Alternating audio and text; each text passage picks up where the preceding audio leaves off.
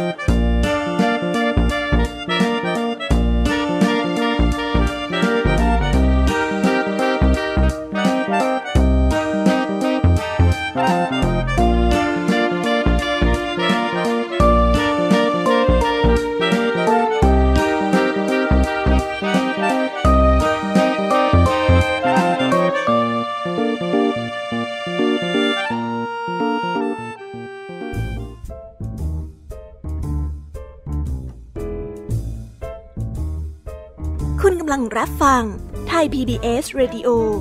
ต่อจากนี้ไปขอเชิญทุกทุกท่าน รับฟังรายการ นิทานแสนสนุกสุดหันษา ที่รังสรรค์มาเพื่อน้องๆ ในรายการ Kiss Hour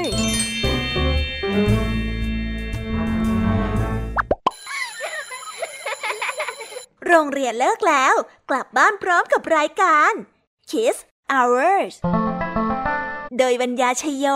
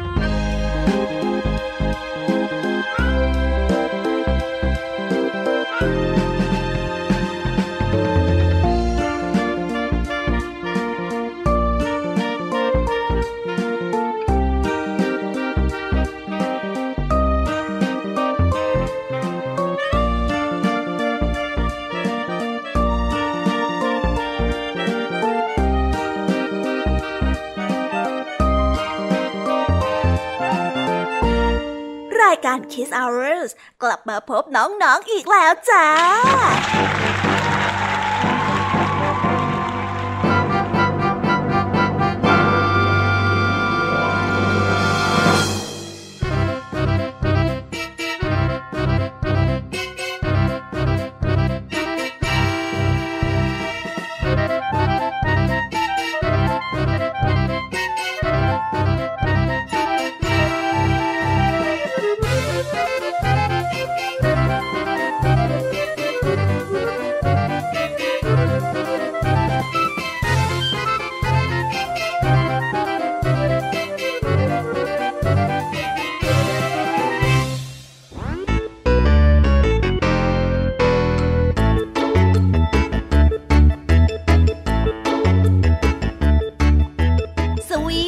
สดีน้องๆชาวรายการ Kiss Hour ทุกๆ คนนะคะ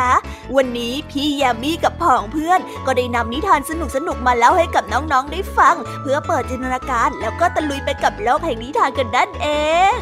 น้องๆ คงอยากรู้กันแล้วใช่ไหมล่ะคะ ว่านิทานที่พวกพี่ได้เตรียมมาฝากน้องๆ กันนั้น มีชื่อเรื่องว่าอะไรกันบ้าง เดี๋ยวพี่ยามีจะบอกกันเกริ่นไว้ก่อนนะคะ พอให้เรียกน้ำย่อยกันเอาไว้ก่อนนะ วันนี้นะคะคุณครูไหวใจดีของเราก็ได้นำนิทานเรื่อง ตักกะแตนกับพึ่งมาฝากกัน และต่อกันด้วยเรื่อง ใครจะใส่กระดิ่งแมวส่วนเรื่องราวของนิทานทั้งสองเรื่องนี้จะเป็นอย่างไรและจะสนุกสนานแค่ไหนนั้น น้องๆต้องรอติดตามรับฟังกันในช่วงของคุณครูไหวใจดีกันนะคะ พี่แยบี้ในวันนี้ก็มายอมน้อยนาคุณครูไหวค่ะ ได้จัดเตรียมนิทานทั้งสามเรื่องสามรสมาฝากพวกเรากันอีกเช่นเคยค่ะ ซึ่งในวันนี้นะคะพี่แยบี้ได้นำนิทานเรื่อง เจ้าชายหลงทาง ต่อกันด้วยเรื่องม่อรู้สึกผิด และปิดท้ายด้วยเรื่อง ฉันอยากมีเพื่อนส่วนเรื่องราวของนิทานทั้งสามเรื่องนี้จะเป็นอย่างไรและจะสนุกสนานมากแค่ไหนนั้น น้องๆ ต้องไปรอติดตามรับฟังกันในช่วงของพี่แยมมี่เล่าให้ฟังกันนะคะ วันนี้ค่ะลุงทองดีกับเจ้าจ้อยก็ได้เตรียมนิทานสุภาษิตมาฝากพวกเรากันอีกเช่นเคย ซึ่งในวันนี้มากับสุภาษิตคำว่า กินเพื่ออยู่ไม่ได้อยู่เพื่อกิน ส่วนเรื่องราวและความหมายของคำคำนี้จะเป็นอย่างไรและจะสนุกสนานมากแค่ไหนนั้น พวกเราต้องไปรอติดตามรับฟังกันในช่วงของนิทานสุภาษิตจากลุงทองดี แล้วก็เจ้าจ้อยตัวแสบของพวกเรากันนะคะ วันนี้ค่ะพี่เด็กดีของเราก็ได้จัดเตรียมนิทานมาฝากกันอีกเช่นเคย และในวันนี้นะคะ พี่เด็กดีได้นำนิทานเรื่อง หิมะแสนสวยมาฝากกัน ส่วนเรื่องราวจะเป็นอย่างไรและจะสนุกสนานแค่ไหนนั้น น้องๆต้องรอติดตามกันให้ได้เลย ในช่วงท้ายรายการกับพี่เด็กดีของเรา โอ้โห เป็นยังไงกันบ้างล่ะคะน้องๆ ได้ยินแค่ชื่อเรื่องนิทานก็น่าสนุกแล้วใช่ไหมล่ะคะพี่ยามีก็ตื่นเต้นที่อยากจะรอฟังนิทานที่พวกเรารออยู่ไม่ไหวแล้วล่ะค่ะ งั้นเอาเป็นว่าเราไปฟังนิทานทั้งหมดเลยดีกว่าไหมคะ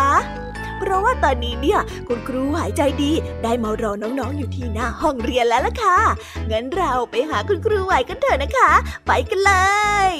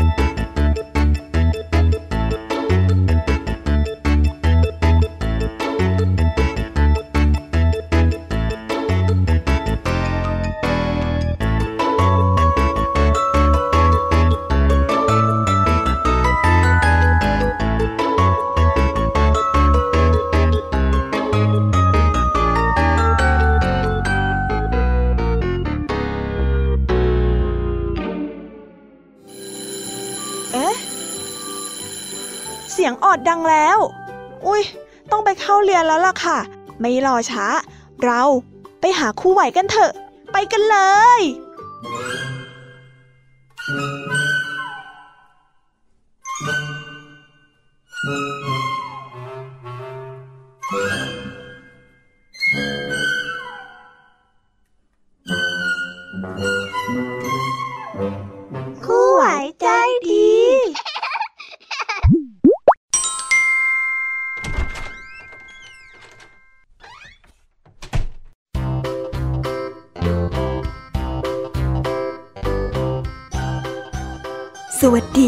เด็กๆ วันนี้ก็กลับมาพบกับคุณครูไหวกันอีกแล้วนะคะ และแน่นอนค่ะ ว่ามาพบกับคุณครูไหวก็ต้องมาพบกับนิทานที่แสนสนุกด้วยกันสองเรื่อง ในเรื่องแรกของคุณครูไหวนี้ มีชื่อเรื่องว่าตักกะแตนกับพึ่ง ส่วนเรื่องราวจะเป็นอย่างไรนั้น เราไปติดตามรับฟังพร้อมๆกันได้เลยค่ะ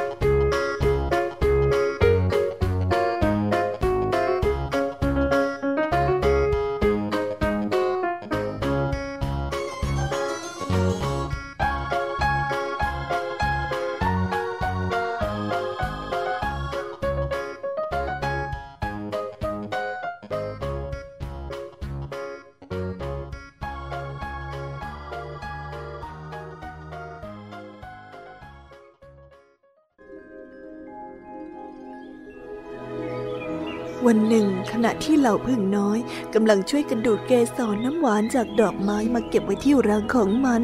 ซึ่งรังของมันนั้นก็เริ่มมีขนาดใหญ่โตขึ้นทุกวัน และน้ำพึ่งที่รัง มันก็เริ่มที่จะส่งกลิ่นหอมชวนให้เหล่าแมลงและสัตว์อื่นๆ อยากเข้ามาดอมดมและเอาไปกินด้วยเจ้าตะกะแตนก็คือหนึ่งในบรรดาสัตว์ทั้งหลาย ที่คอยจ้องอยากที่จะกินรังพึ่งแทบใจจะขาด มันได้เฝ้ามองการทำงานของเหล่าพึ่งน้อยทุกวัน มันได้สังเกตว่าเวลาใดที่พวกพึ่งน้อยนั้นออกจากรังไปหาอาหารจนหมด เวลานั้นมันก็จะเข้าไปขโมยตัวอ่อน แล้วก็ดูดน้ำหวานในรังพึ่งมากินทุกๆวัน เพื่อให้อิ่มท้อง โดยที่มันไม่ต้องไปเที่ยวหาอาหารกินให้ลำบาก แล้ววันหนึ่งที่มันรอคอยก็มาถึง เหล่าพึ่งน้อยได้บินออกจากรังไปหาอาหารกันหมด คงเหลือแต่พวกตัวอ่อนที่ยังคงบินไม่ไหว แล้วก็ยังเฝ้ารังอยู่เจ้าตะกะแตนขี้ขโมยก็รีบบินเข้าไปที่รังพึ่ง แล้วก็ไปจิกกินตัวอ่อนที่ดูดน้ำหวานจนอิ่ม แล้วก็รีบบินหนีออกมา ก่อนที่เหล่าพึ่งน้อยจะกลับมา มันได้ทำแบบนี้อยู่หลายวัน จนกระทั่งวันหนึ่งเหล่าพึ่งได้เริ่มสงสัยว่า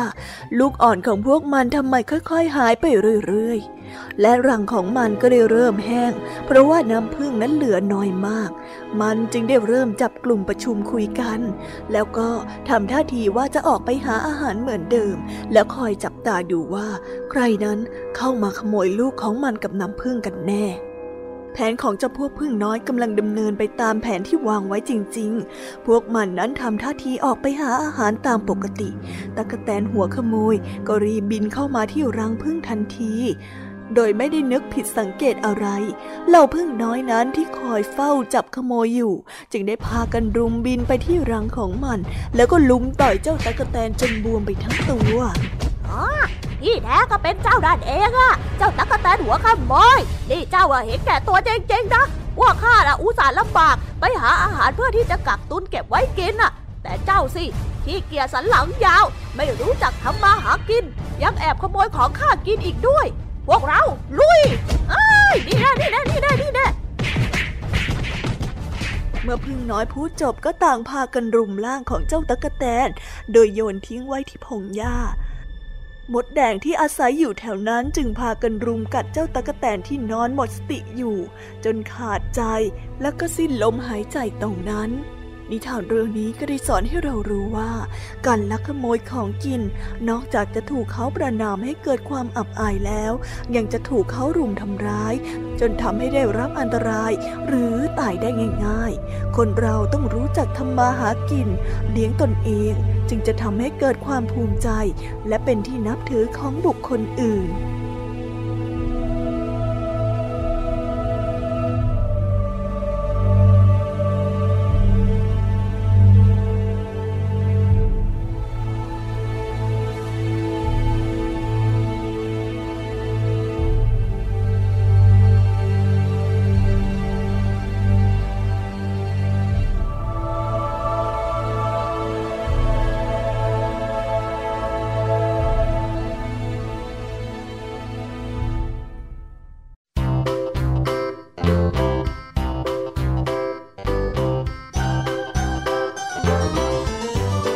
และก็จบกันไปเป็นที่เรียบร้อยแล้วนะคะสำหรับนิทานเรื่องแรกของคุณครูไหว เป็นยังไงกันบ้างล่ะคะเด็กๆ สนุกกันหรือเปล่าเอ่ยถ้าเด็กๆสนุกเนี่ยงั้นเราไปต่อกันในนิทานเรื่องที่สองของคุณครูไหวแบบไม่รอช้ากันเลยนะคะ ในนิทานเรื่องที่สองของคุณครูไหว มีชื่อเรื่องว่า ใครจะใส่กระดิ่งแมว ส่วนเรื่องราวจะเป็นอย่างไร และจะสนุกสนานแค่ไหนนั้น เราไปติดตามรับฟังพร้อม ๆ กันได้เลยค่ะ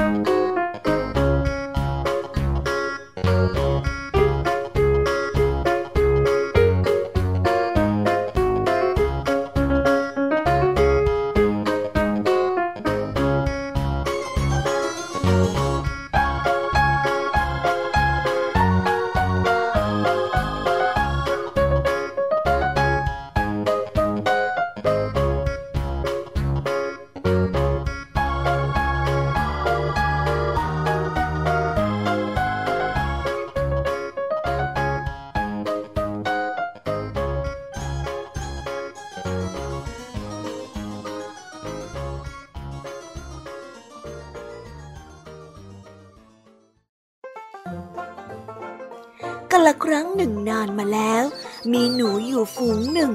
ได้ทำรังอยู่ในบ้านหลังหนึ่ง ซึ่งบ้านหลังนั้นได้เลี้ยงแมวตัวใหญ่เอาไว้ ในทุกๆวัน แมวก็จะคอยจับหนูที่อยู่ในบ้านเสมอๆทำให้พวกหนูนั้นต้องคอยหลบหนีแมวที่วิ่งไล่ตะคุบ แล้วก็จับไปกินเป็นอาหารหนูที่รอดชีวิตก็ต่างหวาดกลัวว่าสักวันจะต้องถูกจับกินเป็นแน่ พวกหนูทั้งหลายจึงได้พร้อมใจกันมาประชุม ว่าจะเอายังไง เพื่อให้รอดพ้นจากแมวตัวร้าย สมาชิกหนูแต่ละตัวก็เสนอวิธีการต่างๆมากมาย แต่ก็ยังไม่มีวิธีไหนที่จะเข้าทีเลย ต่างก็เถียงกันไปมา หาข้อสรุปกันไม่ได้จนกระทั่งมีหนูหนุ่มตัวหนึ่งได้เสนอขึ้นมาว่า เอาอย่างแน่เซ พวกเราน่ะ ก็เอากระพวนไปแขวนที่คอของแมวก็สิ้นเรื่อง เพราะว่าเมื่อเวลาเจ้าแมวได้เดินมาใกล้ๆอะนะ พวกเราก็จะได้ยินเสียงกระดิ่งกุ้งกิ้งกุ้งกิ้งยังไงล่ะ จากนั้นนะนะ เราก็จะได้หลบหนีมันทันยังไงเล่าเป็นยังไงล่ะความคิดของฉันเนี่ยสุดยอดไปเลยเฮ้ยหลักแหลม พวกหนูทุกตัวได้ยินดังนั้น ก็ต่างโห่ร้องดีใจ ปรบมือชื่นชมว่าวิธีนี้ดีที่สุด แต่ไม่นานนัก ก็ได้มีหนูแก่ตัวหนึ่งได้กล่าวทักท้วงขึ้นมาว่า แล้วใครจะเอากระพวนนี้ไปแขวนที่คอของแมวกันเล่า เจ้าเหรอ จากเสียงโห่ร้องที่ดังสนั่น เสียงปรบมือก็ได้ค่อยๆเงียบลง หนูทุกตัวต่างมองหน้ากัน แล้วก็มีข้ออ้าง ที่ตัวเองไม่สามารถเป็นผู้ไปแขวนกระพวนได้ต่างๆ นานาบ้างฉันก็แก่เกินไป ฉันไม่รู้ว่าฉันจะทำยังไง ฉันน่ะตัวเล็กกว่านายอีกนะ ถ้าฉันเอาไปแขวนฉันแย่แน่ๆเลย นั่นนะสิ ฉันน่ะก็วิ่งช้าซะด้วย ฉันก็ทำไม่ได้ด้วยนะ ฉันมีลูกน้อยที่จะต้องดูแลอนะย่างนี้ก็ไม่มีใครทำกันแล้วล่ะ บางก็ว่า ตนนั้นแก่เกินไปบ้างบ้างก็ว่าตนนั้นตัวเล็กเกินไปบ้างบ้างก็ว่าตนนั้นวิ่งช้า สุดท้ายแล้วก็ไม่มีหนูตัวไหนที่อาสาทำเลย นิทานเรื่องนี้ก็ได้สอนให้เรารู้ว่า บางสิ่งบางอย่าง การพูดด้วยปากนั้นง่าย แต่การลงมือทำนั้นยากเสียยิ่งกว่า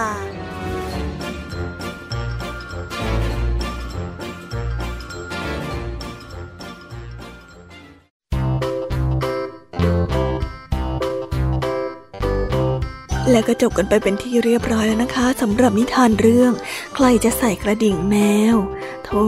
น่าสงสารเจ้าหนูจริง ๆ เลยนะ คิดได้แต่ว่าทำไม่ได้สินี่แม่ครูไหวและอดเสียดายแทนไม่ได้จริง ๆ เลยล่ะค่ะ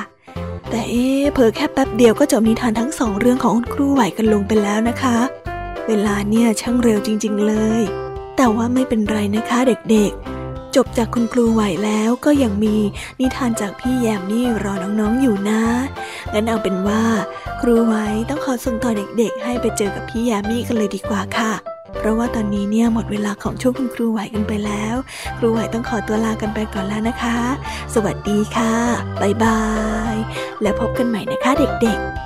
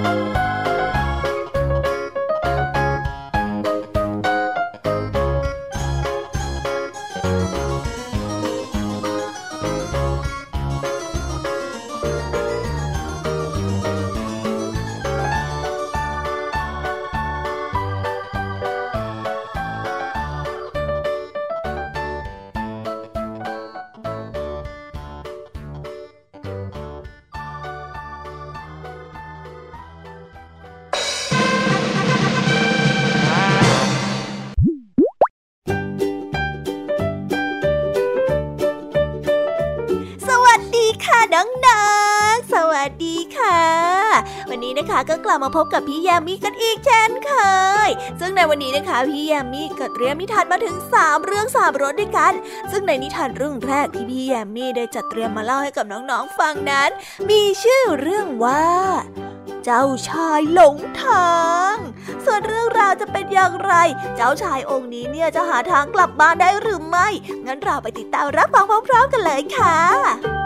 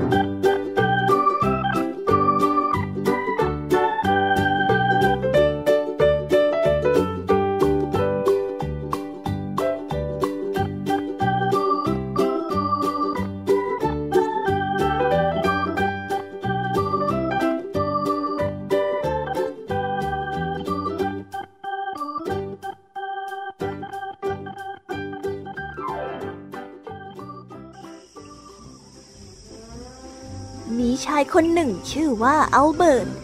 ช่วงสองปีที่ผ่านมา ผู้คนจะพบกันจนชินตาว่า บนบ่าของเขาจะมีหม้อดินใบใหญ่วางอยู่ข้างละใบ หม้อดินใบหนึ่งมีรอยแล้วขณะที่อีกใบนั้นสมบูรณ์และสวยงามไร้ที่ติหม้อใบสวยสามารถบรรจุน้ำได้เต็มเปี่ยม จากลำธารจนถึงบ้านของเขา ขณะที่อีกใบหนึ่งนั้น เมื่อมาถึงปลายทางกลับเหลือน้ำเพียงแค่ครึ่งเดียวเท่านั้น อัลเบิร์ตขนน้ำได้เที่ยวละหม้อครึ่งอยู่ทุกครั้ง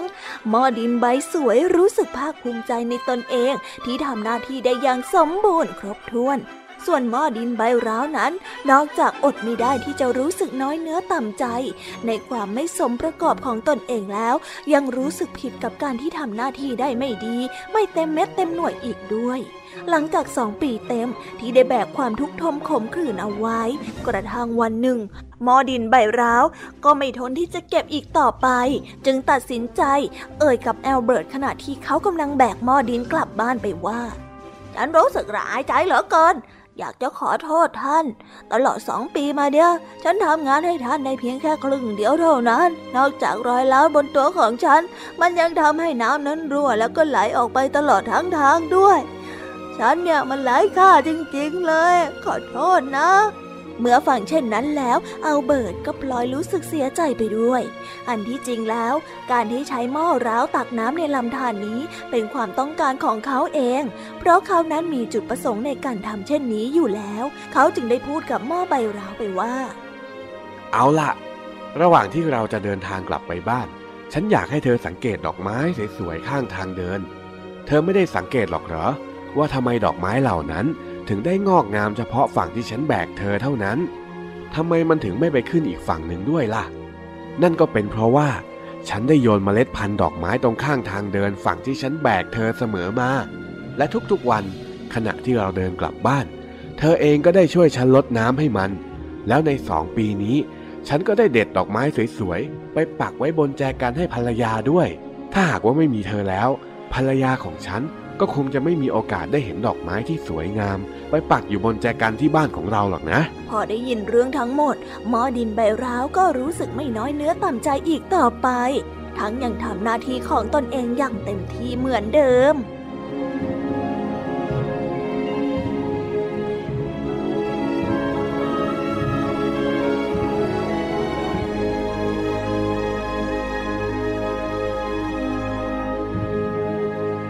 นิทานเรื่องนี้ก็ได้สอนให้เรารู้ว่า ถึงแม้ว่าคนเรานั้นจะมีต้นทุนทางสังคมที่ต่างกัน แต่ทุกคนล้วนมีคุณค่าและศักดิ์ศรีแห่งความเป็นมนุษย์เท่าเทียมกัน จึงไม่ควรเอาตนเองนั้นไปเปรียบเทียบกับคนอื่นมากเกินไป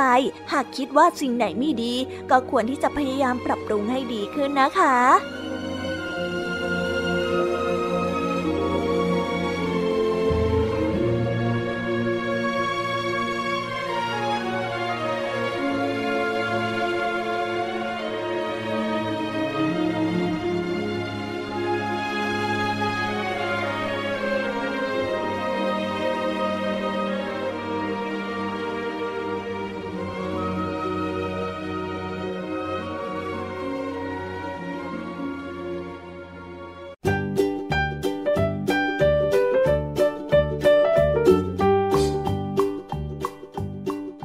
ก็จบกันไปเป็นที่เรียบร้อยแล้วนะคะสำหรับนิทานเรื่องแรกของพี่แยมมี่เป็นยังไงกันบ้างล่ะคะน้องๆ สนุกสนานกันหรือเปล่าเอ่ย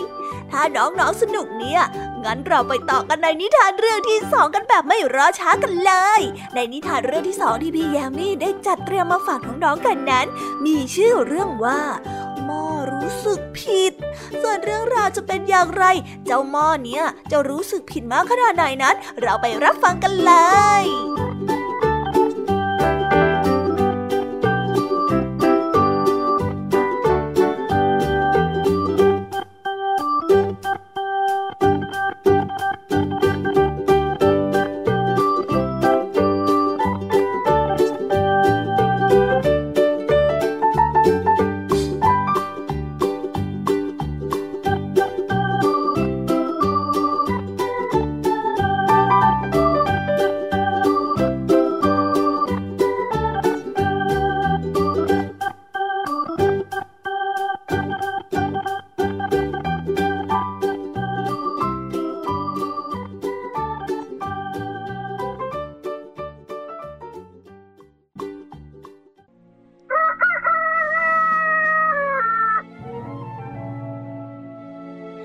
จ้าชายรูปงามองค์หนึ่งนามว่าอเล็กซานเดอร์ พระองค์นั้นได้ออกเดินทางไปแสวงหาโชค พระองค์ได้บอกกับครอบครัวไปว่า เมื่อหม่อมฉันกลับมา หม่อมฉันจะอายุมากขึ้น และก็ฉลาดมากขึ้นกว่านี้พะยะค่ะ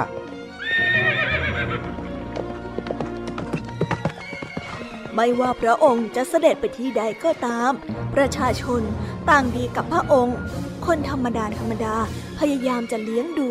และทำให้พระองค์นั้นสุขสำราญทำให้เจ้าชายคิดว่า นี่คือวิถีชีวิตของพวกเขา วันหนึ่งเจ้าชายได้ออกเดินทางไปประมาณ2-3สัปดาห์ พระองค์ได้ขี่ม้าเข้าไปในป่าทึบและก็เกิดหลงทาง หลังจากนั้นเป็นเวลานาน เจ้าชายอเล็กซานเดอร์ก็ได้สังเกตว่าได้มีป้อมปราการของปราสาทอยู่ไม่ไกลนัก เขาได้พูดกับตัวเองว่า ช่างโชคดีอะไรแบบนี้ ประชาชนที่อาศัยอยู่ที่นั่น ต้องดูแลฉันอย่างดีแน่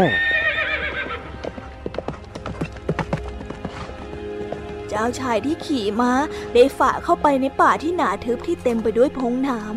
เมื่อพระองค์ไปถึงปราสาทก็ดูเหมือนว่าจะไม่มีใครอยู่ที่นั่นเลย แต่พระองค์ได้ยินเสียงร้องเพลงอันไพเราะ เหมือนดั่งต้องมนต์สะกด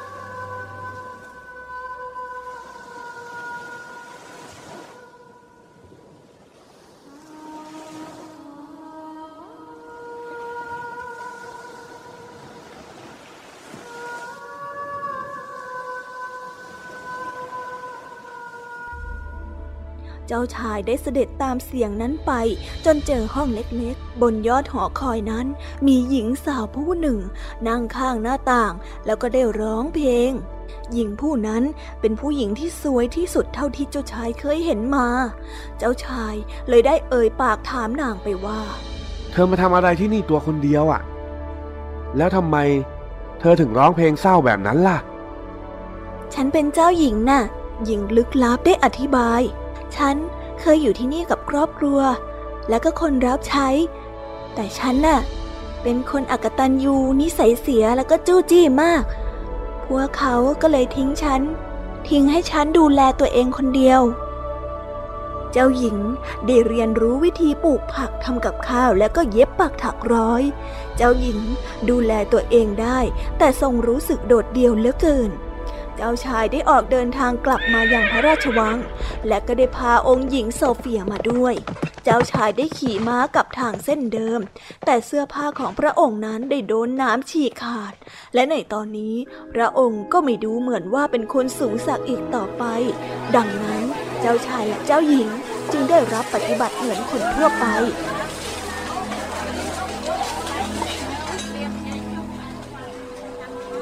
ประชาชนทำงานหนัก แต่ก็ยังแบ่งอาหารให้กับเจ้าชายและเจ้าหญิง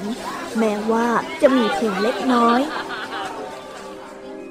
เมื่อเจ้าชายเสด็จกลับมาถึงวัง พระองค์ก็ได้แก่ขึ้นเล็กน้อย แต่ได้ฉลาดมากขึ้น ตอนนี้พระองค์ทรงทราบแล้วว่า สิ่งต่างๆภายนอกนั้น ต่างไปจากรั้วปราสาทของพระองค์ และพระองค์ได้โชคดีที่ได้เป็นเจ้าชาย เจ้าชายและเจ้าหญิงได้อภิเษกสมรสกันในงานเลี้ยงที่สวยงาม ที่พวกเขาได้จัดเตรียมเอง ทุกๆคนได้รับการเชื้อเชิญ รวมทั้งครอบครัวของเจ้าหญิงโซเฟียด้วย พวกเขาได้ปลื้มใจที่เห็นพระธิดานั้นได้เปลี่ยนไปทางที่ดีขึ้น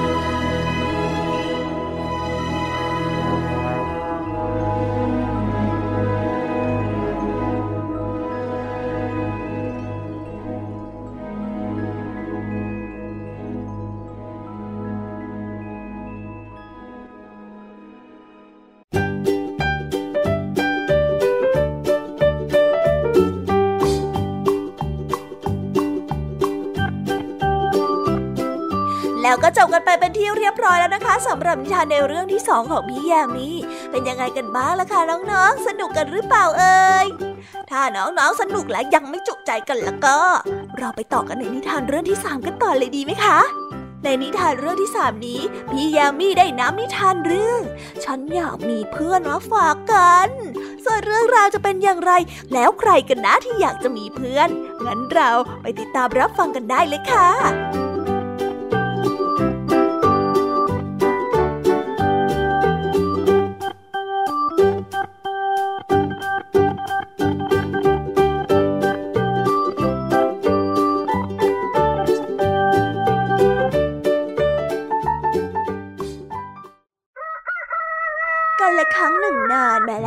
มีแม่เป็ดตัวหนึ่ง ที่มองดูแล้วเป็นเป็ดที่ผิดแผกไปจากเป็ดตัวอื่นๆอยู่สักหน่อย นั่นก็เป็นเพราะว่า แม่เป็ดตัวนี้ได้ออกไข่มากี่ครั้งกี่ครั้ง ก็เป็นไข่ทองคำจึงทำให้มันไม่มีลูกเลยสักตัว แม่เป็ดนั้นเหงามาก จึงคิดวิธีที่จะหาเพื่อนมาอาศัยอยู่ด้วยกันเพื่อแก้เหงา เอ๊ฉันจะทำยังไงให้มีเพื่อนดีนะอ๋อคิดออกแล้ว ถ้าฉันให้ไข่ทองคำกับทุกคน ฉันต้องมีเพื่อนเยอะแน่ๆเลย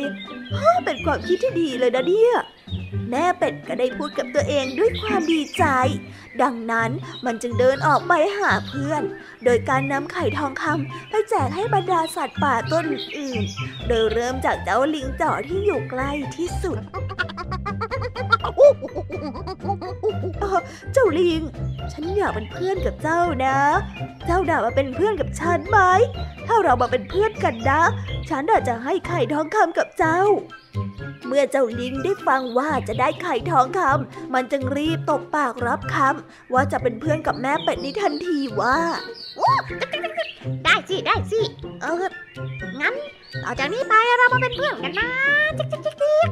แม่เป็ดได้ยินแบบนั้นก็รู้สึกดีใจเป็นอย่างมาก นอกจากเจ้าลิงจ๋อก็รีบออกไปหาเพื่อนสัตว์ตัวอื่นที่อยู่แถวนั้น เพื่อขอให้ทุกตัวเป็นเพื่อนกัน โดยการให้ไข่ทองคำแต่สัตว์ที่ยอมรับเป็นเพื่อนกับมัน โอ้เจ้ายีราฟ ฉันน่าจะยกไข่ทองคำใบนี้ให้เจ้า เรามาเป็นเพื่อนกันเถอะนะ ได้สิจ๊ะ ไข่ทองคำเอ้ย เพื่อนเป็ด ข่าวเรื่องแม่เป็ดที่ให้ไข่ทองคำนั้นแพร่ออกไปอย่างรวดเร็ว เมื่อสัตว์ป่ารู้ข่าว ก็ต่างแวะเวียนมาหาแม่เป็ดกันอย่างไม่ขาดสาย จนแม่เป็ดนั้นหายเหงาไปเลยทีเดียว แต่แล้วเมื่อไข่ทองคำเริ่มหมด ก็ทำให้บรรดาเพื่อนๆ หายหน้าหายตากันไปหมดเช่นกัน และในที่สุด แม่เป็ดก็ไม่เหลือเพื่อนสักตัวโถเอ้ยที่แท้พวกเขาก็ไม่ได้อยากมาเป็นเพื่อนกับฉันจริงๆ สักหน่อย พวกเขาล่ะ แค่อยากได้ไข่ทองคำของฉันก็แค่เท่านั้นเองแม่เป็ดก็ได้รำพึงรำพันกับตัวเอง แต่กว่าจะรู้ตัวก็สายไปเสียแล้ว สุดท้ายแม่เป็ดก็ไม่มีเพื่อนเลยสักตัวเดียว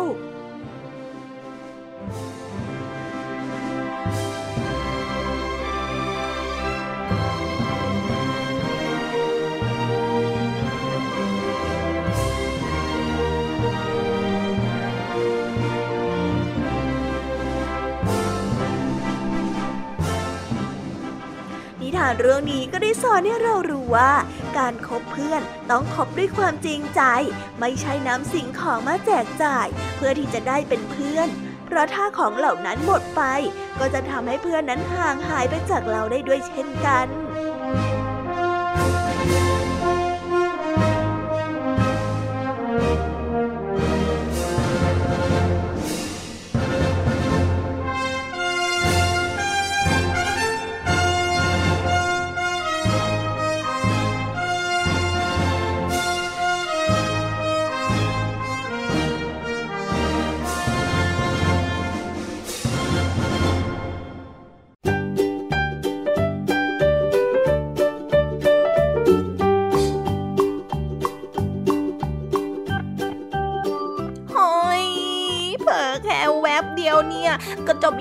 สามเรื่องของพี่ยามีกันลงไปแล้วเหรอคะ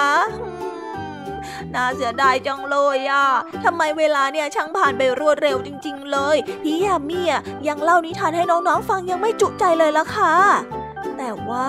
เวลาหมดหมดเวลาแบบเนี้ยพี่ยามีก็ต้องขอส่งต่อน้องๆ ให้ไปพบกับลุงทองดีแล้วก็เจ้าจ่อยกันในช่วงต่อไปกันเลยนะคะสำหรับตอนนี้พี่ยามีต้องขอตัวลากันไปก่อนแล้ว สวัสดีค่ะบ๊ายบายแล้ว พบกันใหม่นะคะ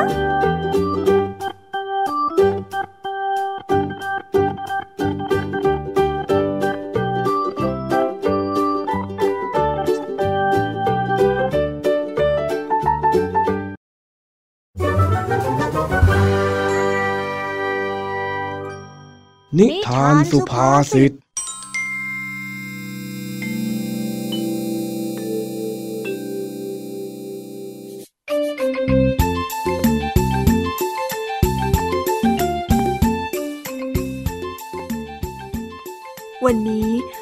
ของจ้อย ไปหาพ่อที่กรุงเทพ เลยไปฝากให้จ้อยมาอยู่กับลุงทองดีสองถึงสามวัน ลุงทองดีจึงต้องรับบทเป็นผู้ปกครองของจ้อยด้วยการหุงหาอาหารให้กิน และดูแลความเรียบร้อยของจ้อยไปโดยปริยาย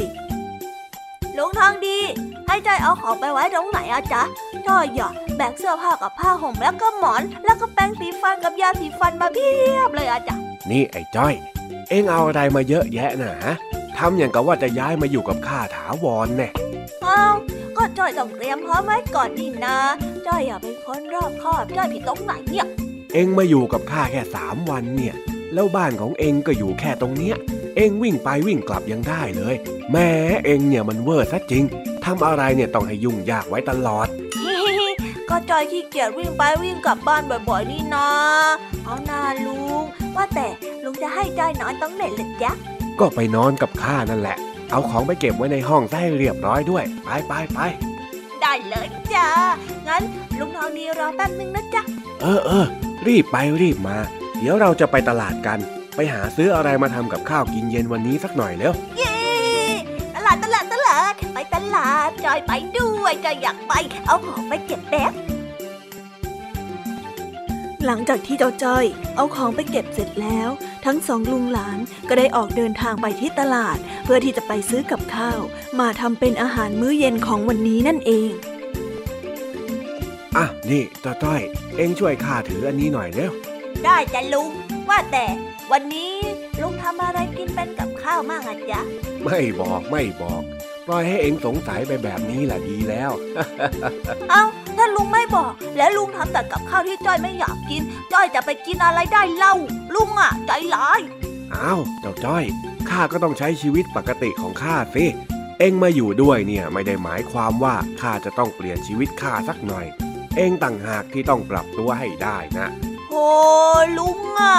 อ้าวอะงั้นถือว่าข้าเห็นใจก่อนแล้วกัน เอาตังค์นี่ไปอะไปซื้ออะไรก็ได้ที่เองคิดว่าจะเอามาทำเป็นกับข้าวเย็นมื้อนี้น่ะ ฮะฮะ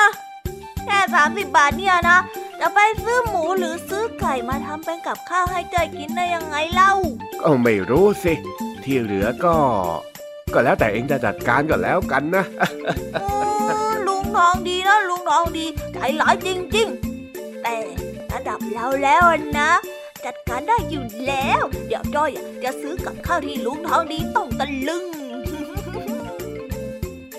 หลังจากกลับจากตลาด ลุงทองดีกับเจ้าจ้อย ก็แยกย้ายกันไปทำอาหาร เพื่อที่จะกินกันเย็นนี้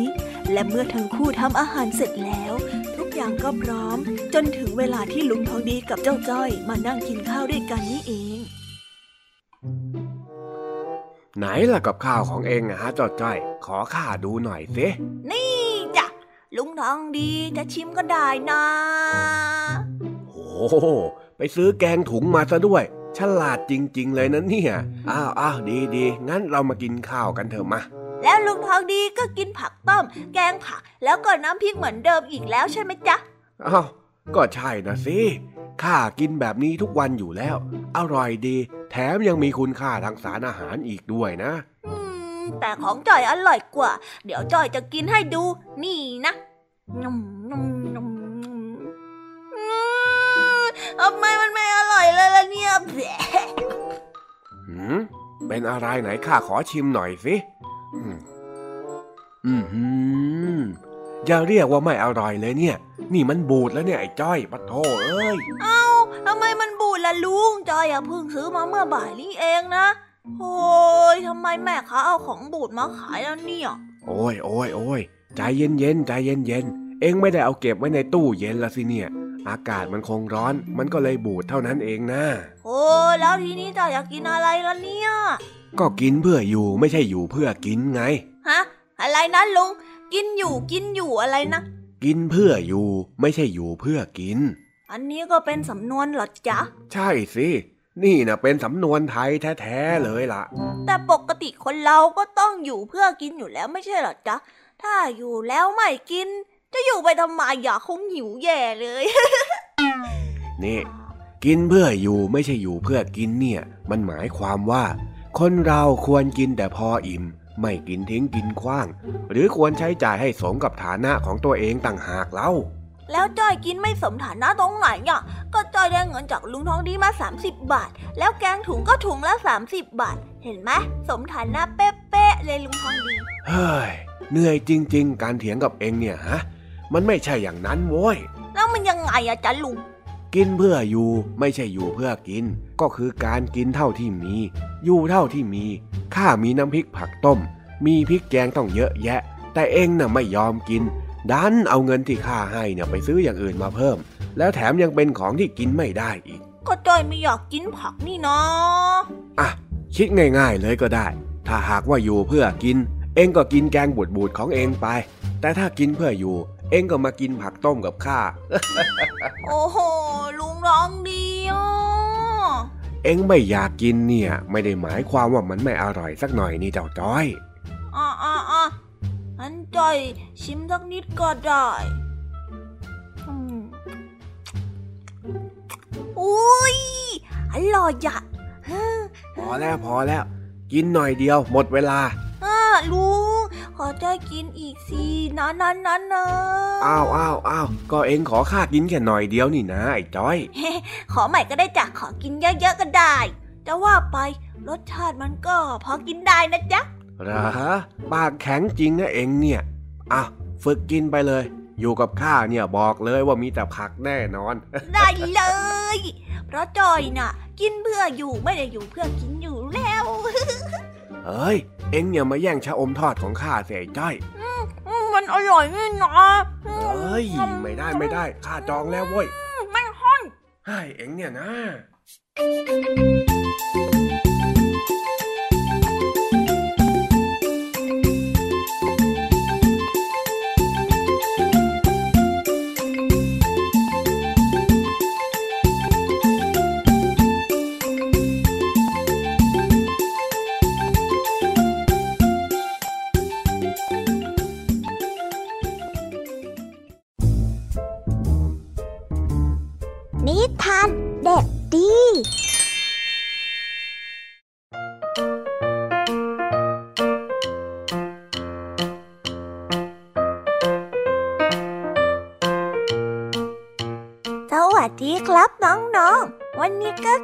พบกับพี่เด็กดีกันอีกแล้ว และวันนี้นะครับก็อีกเช่นเคยที่มาพบกับพี่เด็กดี ก็ต้องมาพบกับนิทานที่แสนสนุกกันในช่วงท้ายรายการกันแบบนี้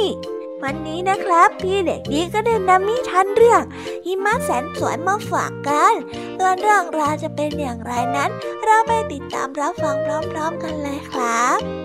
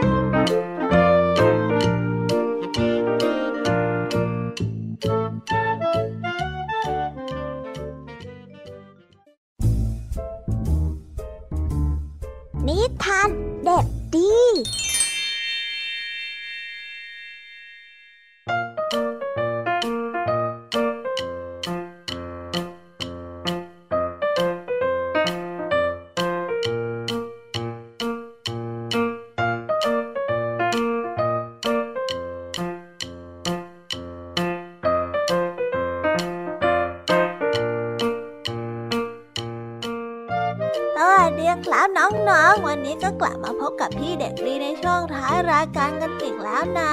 วันนี้พี่เด็กดีได้เตรียมนิทานเรื่อง เกล็ดหิมะแสนงามมาฝาก เรื่องราวจะเป็นอย่างไรนั้น เราไปฟังกันได้เลยครับ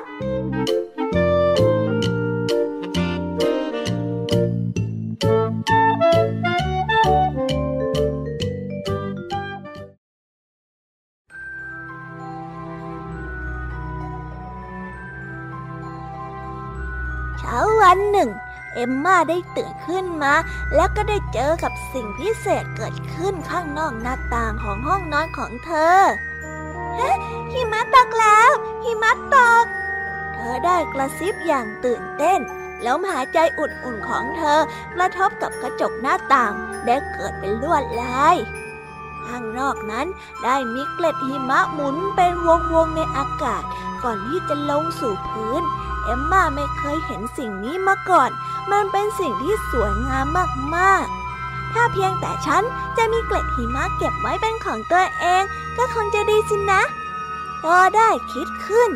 ในสวนเอมมาได้จับเกล็ดหิมะมามากมาย แต่ว่าเกล็ดหิมะในแต่ละอันนั้นก็ละลายหายไป เมื่อเอมมาพยายามจะเอาไปอวดแม่ของเธอ เมื่อแม่ของเธอเห็นเอมมาพยายามแบบนั้น แม่ของเธอก็ได้พูดไปว่า โธ่เอมมาเกล็ดหิมะ มันจะละลายเมื่อมันถูกความร้อน หรือว่ามันอุ่นนะจ๊ะเหมือนแม่ได้อธิบาย แต่เอมมาก็บอกไปว่า แต่หนูอยากจะเก็บมันไว้สักอันนี้คะเอมมาได้บอกกับแม่ไปพร้อมกับถอนหายใจ จากนั้นพระอาทิตย์ก็ส่องแสงขึ้น ในขณะที่เกล็ดหิมะสองสามเกล็ดสุดท้ายได้ล่วงหล่น พวกมันก็ได้ส่องแสงระยิบระยับราวกับว่าเป็นเพชร ก่อนที่จะละลายหายไปบนพื้นดิน บ่ายวันนั้นแม่ก็ได้สอนเอ็มมาทำเกล็ดหิมะกระดาษ มันไม่เห็นเหมือนของจริงเลยเนี่ยคะ เอ็มมาได้พูดกับแม่แล้วก็ถอนหายใจ เธอจำได้ว่า เกล็ดหิมะเป็นอย่างไรตอนที่เล่นอยู่ในหิมะ เกล็ดหิมะของจริงได้เต้นรำอยู่บนท้องฟ้า เกล็ดหิมะของจริงนั้นได้ส่องแสงประกายในแสงอาทิตย์ เกล็ดหิมะของจริงได้ส่องแสงจ้าเหมือนเพชรในหิมะ เอมมาก็คอยที่จะเล่นกับเกล็ดหิมะของจริงไม่ไหวแล้ว แต่เช้าวันถัดมาเมื่อเอมมาได้ออกไปเล่นข้างนอกหิมะก็ได้ละลายหายไปหมดแล้ว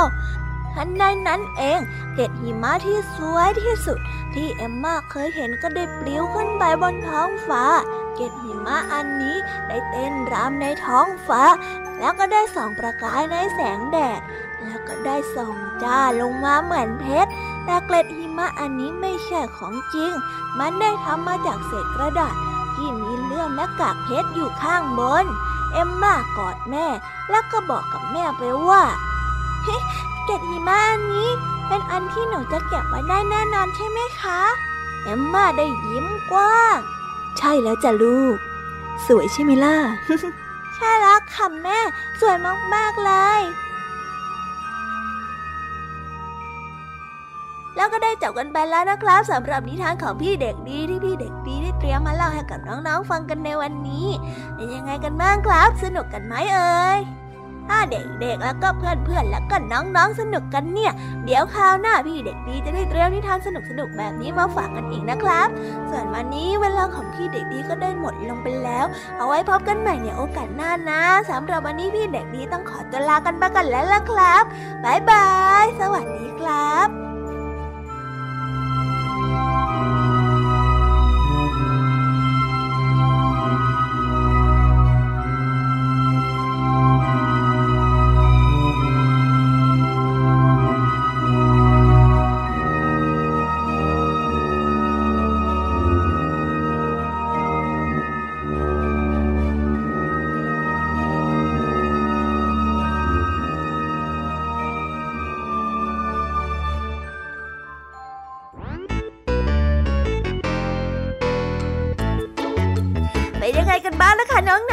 รับนิทานหลากหลายเรื่องราวที่ได้รับฟังกันไปในวันนี้ สนุกกันหรือเปล่าเอ่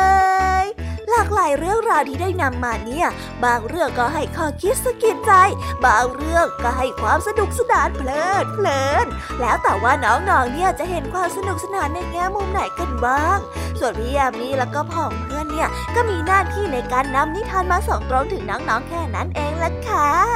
แล้ววันนี้นะคะ เราก็ฟังนิทานกันมาจนถึงเวลาที่กำลังจะหมดลงอีกแล้วอะหอยใครที่ฟังไม่ทันเนี่ย หรือว่าฟังไม่ครบ ก็สามารถไปย้อนรับฟังได้ที่เว็บไซต์ไทย PBS Radio หรือที่แอปพลิเคชันไทย PBS Radio ได้นะ ถึงเวลาที่จะต้องกล่าวคำลาแล้วล่ะค่ะ พี่ยามีต้องคิดถึงน้องๆอีกแน่เลย แต่ไม่ต้องห่วงนะคะน้องๆ พี่ยามีเนี่ยขอสัญญาเลยว่า จะกลับมาพบกันใหม่พร้อมกับนิทานที่แสนสนุกแบบนี้กันอีกแน่นอนค่ะน้องๆ อย่าลืมนำข้อคิดดีๆ ที่ได้จากการรับฟังนิทานที่แสนสนุกของคุณครูไหว พี่ยมมี่ลุงทองดีแล้วก็เจ้าจ้อย และก็นิทานจากพี่เด็กดีในวันนี้ไปใช้กันด้วยนะคะเด็กๆ เอาไว้พบกันใหม่ในวันพรุ่งนี้นะสำหรับวันนี้พี่ยามีต้องขอตัวลากันไปก่อนแล้วล่ะค่ะ สวัสดีค่ะ บ๊ายบายนะคะน้องๆ และพบกันใหม่ค่ะ